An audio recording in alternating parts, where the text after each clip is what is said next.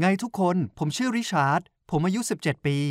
ปีที่ผ่านมานี้ผมมีเรื่องให้เครียดมากมาย ผมกำลังจะเรียนจบชั้นมัธยมปลาย เข้าเรียนต่อระดับมหาวิทยาลัย และเตรียมจะย้ายไปเมืองอื่น และเท่านั้นยังไม่พอ ไม่นานมานี้เรื่องที่บ้าบอที่สุดเรื่องหนึ่งก็เพิ่งเกิดกับตัวผม นั่นคือผมเห็นวิญญาณของพ่อที่เสียชีวิตไปแล้ว ผมจำเรื่องที่เกี่ยวกับเขาได้ไม่มากนัก เมื่อผมอายุห้าขวบ เราขับรถกลับบ้าน พ่อคุมรถไม่อยู่ และเราก็เกิดอุบัติเหตุ มีแค่แม่และผมเท่านั้นที่รอดชีวิต ดังนั้นแทนที่ผมจะมีความทรงจำที่สนุกสนานเกี่ยวกับพ่อในวัยเด็ก ผมจึงมีเพียงรูปถ่ายครอบครัวไม่กี่ใบ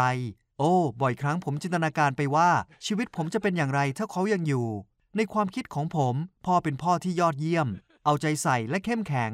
แต่น่าเสียใจที่คนเราไม่อาจเปลี่ยนแปลงอดีตได้ วันที่เรื่องนั้นเกิดขึ้นครั้งแรก ผมกำลังเดินกลับจากโรงเรียนกับพวกเพื่อนๆ และผมก็เห็นผู้ชายแปลกหน้าคนหนึ่งยืนอยู่ตรงป้ายรถเมล์แน่นอนว่าเขากำลังจ้องมองเราอยู่ แต่หลังจากชั่วพริบตานั้น รถเมย์ก็มาถึงบทบังสายตาของผมไปจากเขา แล้วผมก็คิดว่าผมคงคิดไปเอง เขาสวมเสื้อแจ็คเก็ตและหมวกแก๊ปเหมือนที่พ่อผมเคยสวมในรูปใบหนึ่ง แต่แล้วเรื่องแบบนั้นก็เกิดขึ้นอีก ไม่กี่วันให้หลัง ขณะที่ผมกำลังมองออกไปนอกหน้าต่างในห้องเรียน ผมก็เห็นเขา และนั่นก็คือตอนที่ผมได้เห็นใบหน้าของเขา คนคนนั้นคือพ่อของผม ผมรีบวิ่งออกไปนอกห้องเรียน แต่เมื่อผมออกไปข้างนอกตรงนั้นก็ไม่มีใครยืนอยู่ เขาไปไหนแล้ว ผมพลาดไปได้อย่างไร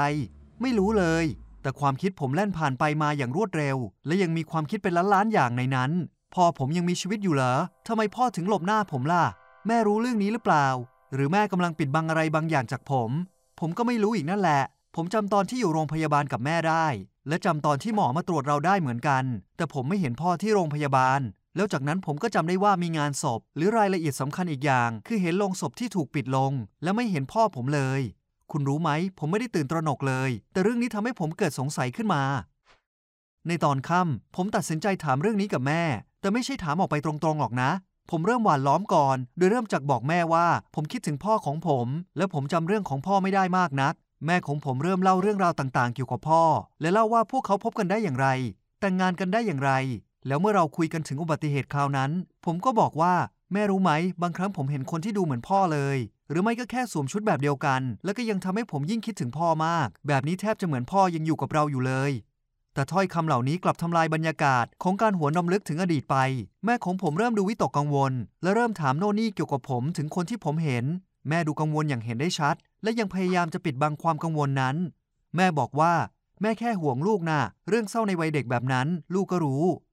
ใช่เรื่องเศร้า แน่แหละว่าผมเข้าใจว่าในบทสนทนาของเรานี้ยังมีความลับปิดบังไว้ และแม่จะไม่บอกผมแน่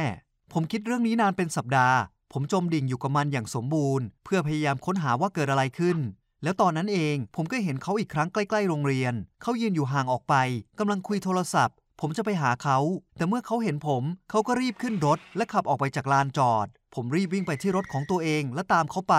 เราขับไล่ตามกันไปอีกหลายช่วงถนน เลี้ยวอีกหลายครั้ง และที่สี่แยกแห่งหนึ่ง เขาก็เร่งความเร็วตอนไฟเหลือง และทันใดนั้นก็ข้ามไปอีกฝั่งของถนน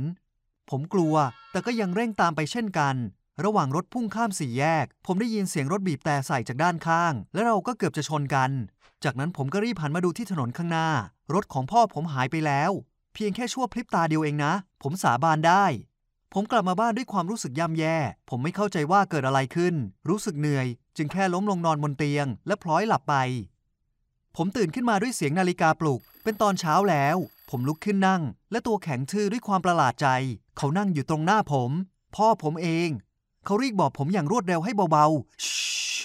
โอ้พระเจ้า ผมถามเขาอย่างรวดเร็วว่าเกิดอะไรขึ้น แต่พ่อพูดแค่ว่ารอเดี๋ยวก่อนเราจะบอกทุกอย่างกับลูกเร็วๆนี้แหละ แล้วจากนั้นผมก็ได้ยินเสียงแม่ดังมาจากข้างล่าง แม่กำลังโมโห และอยากให้ผมลงไปหา ผมมองหน้าพ่อ และพ่อก็พยักหน้า ดังนั้นผมจึงออกไปจากห้อง แม่ผมกำลังถือกระดาษแผ่นหนึ่งอยู่ในมือ นั่นมันใบสั่งจากการที่ผมฝ่าไฟแดง บ้าจริง ผมรีบหาข้ออ้างอะไรสักอย่างกับแม่ แล้วบอกว่าผมจะจ่ายค่าปรับเอง จากนั้นวิ่งกลับไปที่ห้อง แต่เมื่อผมกลับไป ห้องของผมก็ว่างเปล่า ว้าว เป็นไปได้ยังไงกัน พ่อผมแค่หายไป ผมตัดสินใจเชื่อพ่อและรอจนกว่าเขาจะติดต่อกลับมา แต่วันแล้ววันเล่าผ่านไป มีแต่ความเงียบงัน แล้วจากนั้นผมก็เริ่มสงสัยขึ้นมาอีกครั้งว่า ผมต้องรออีกนานแค่ไหนหนึ่งสัปดาห์หนึ่งเดือนหนึ่งปี เรื่องนี้ทำให้ผมทั้งกังวลและทั้งโมโห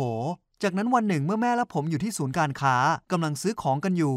ตอนนั้นเองผมก็เห็นหมวกแก๊ปและเสื้อแจ็คเก็ตที่คุ้นตา พ่อผมกำลังเดินอยู่กับผู้คนที่มุ่งหน้าไปทางลิฟต์ ผมหมดความอดทน และตะโกนออกไปว่า แม่ดูนั่น นั่นเขาละ แล้วผมก็เริ่มวิ่งไปยังทิศทางเดียวกับเขา แต่เขาเดินเร็วขึ้น และเข้าไปในลิฟต์ ผมตามเข้าไปไม่ได้ จึงวิ่งขึ้นไปชั้นบนเองทางบันไดเลื่อน ผมทนไม่ได้แล้ว ผมวิ่งผลักคนออกไปให้พ้นทาง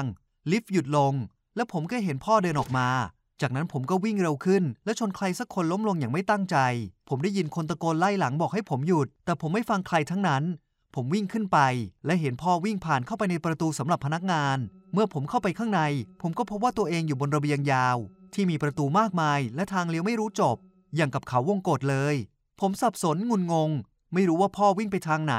แล้วตอนนั้นเองพนักงานรักษาความปลอดภัยของห้างก็จับตัวผม เขาบอกว่าผมไม่ควรเข้ามาในนี้ แต่ผมกำลังตื่นตระหนก เอาแต่บอกว่าพ่อผมอยู่ที่ไหนสักแห่ง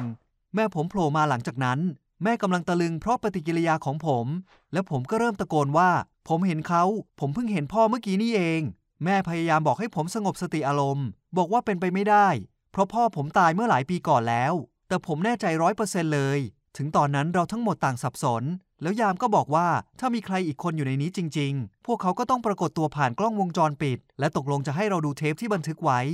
สิ่งที่ผมเห็นอยู่นอกเหนือความเข้าใจผมโดยสิ้นเชิง ในวิดีโอมีแต่ระเบียงว่างเปล่าอย่างเห็นได้ชัด แล้วจากนั้นผมก็วิ่งผ่านประตูเข้ามา แค่ผมไม่มีใครอื่น ผมตะลึงและสับสนงงงวย แต่จะเป็นไปได้อย่างไร หรือนั่นเป็นแค่ภาพลวงตาอะไรสักอย่าง หรือผี ผมไม่รู้เลย แม่บอกว่านี่คือสิ่งที่แม่กลัวมาตลอด แม่บอกผมว่าเมื่อหลายปีก่อนนั้น มันไม่ใช่แค่อุบัติเหตุ แต่พ่อต้องประสบกับภาวะโรคจิต เขาเคยกินยา แต่ด้วยความเครียดทำให้อาการแย่ลงเมื่อขับรถ และรถก็สูญเสียการควบคุม หมอบอกว่าอาจมีความเป็นไปได้ ที่ผมจะได้รับพันธุกรรมจากโรคนี้มา ตอนนี้ยังเด็กผมก็ไม่เป็นไรหรอก แต่ตอนนี้ผมอายุถึงช่วงที่โรคมักจะแสดงอาการแล้ว และนั่นก็คือสาเหตุที่แม่เป็นกังวล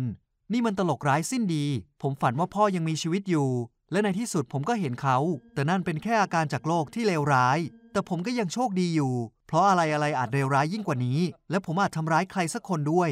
ตอนนี้ผมเข้ารับการรักษาและทานยาแล้ว แต่ผมก็เตรียมตัวจะต่อสู้เพื่อมีชีวิตอยู่ต่อไป และผมจะสู้ไม่ว่าต้องแลกมาด้วยอะไรก็ตาม ขอบคุณที่รับชมนะทุกคน ผมจะดีใจมากถ้าได้ยินข้อความให้กำลังใจในช่องคอมเมนต์ข้างล่าง และเช่นเคย แบ่งปันวิดีโอนี้กับเพื่อนคุณด้วยนะ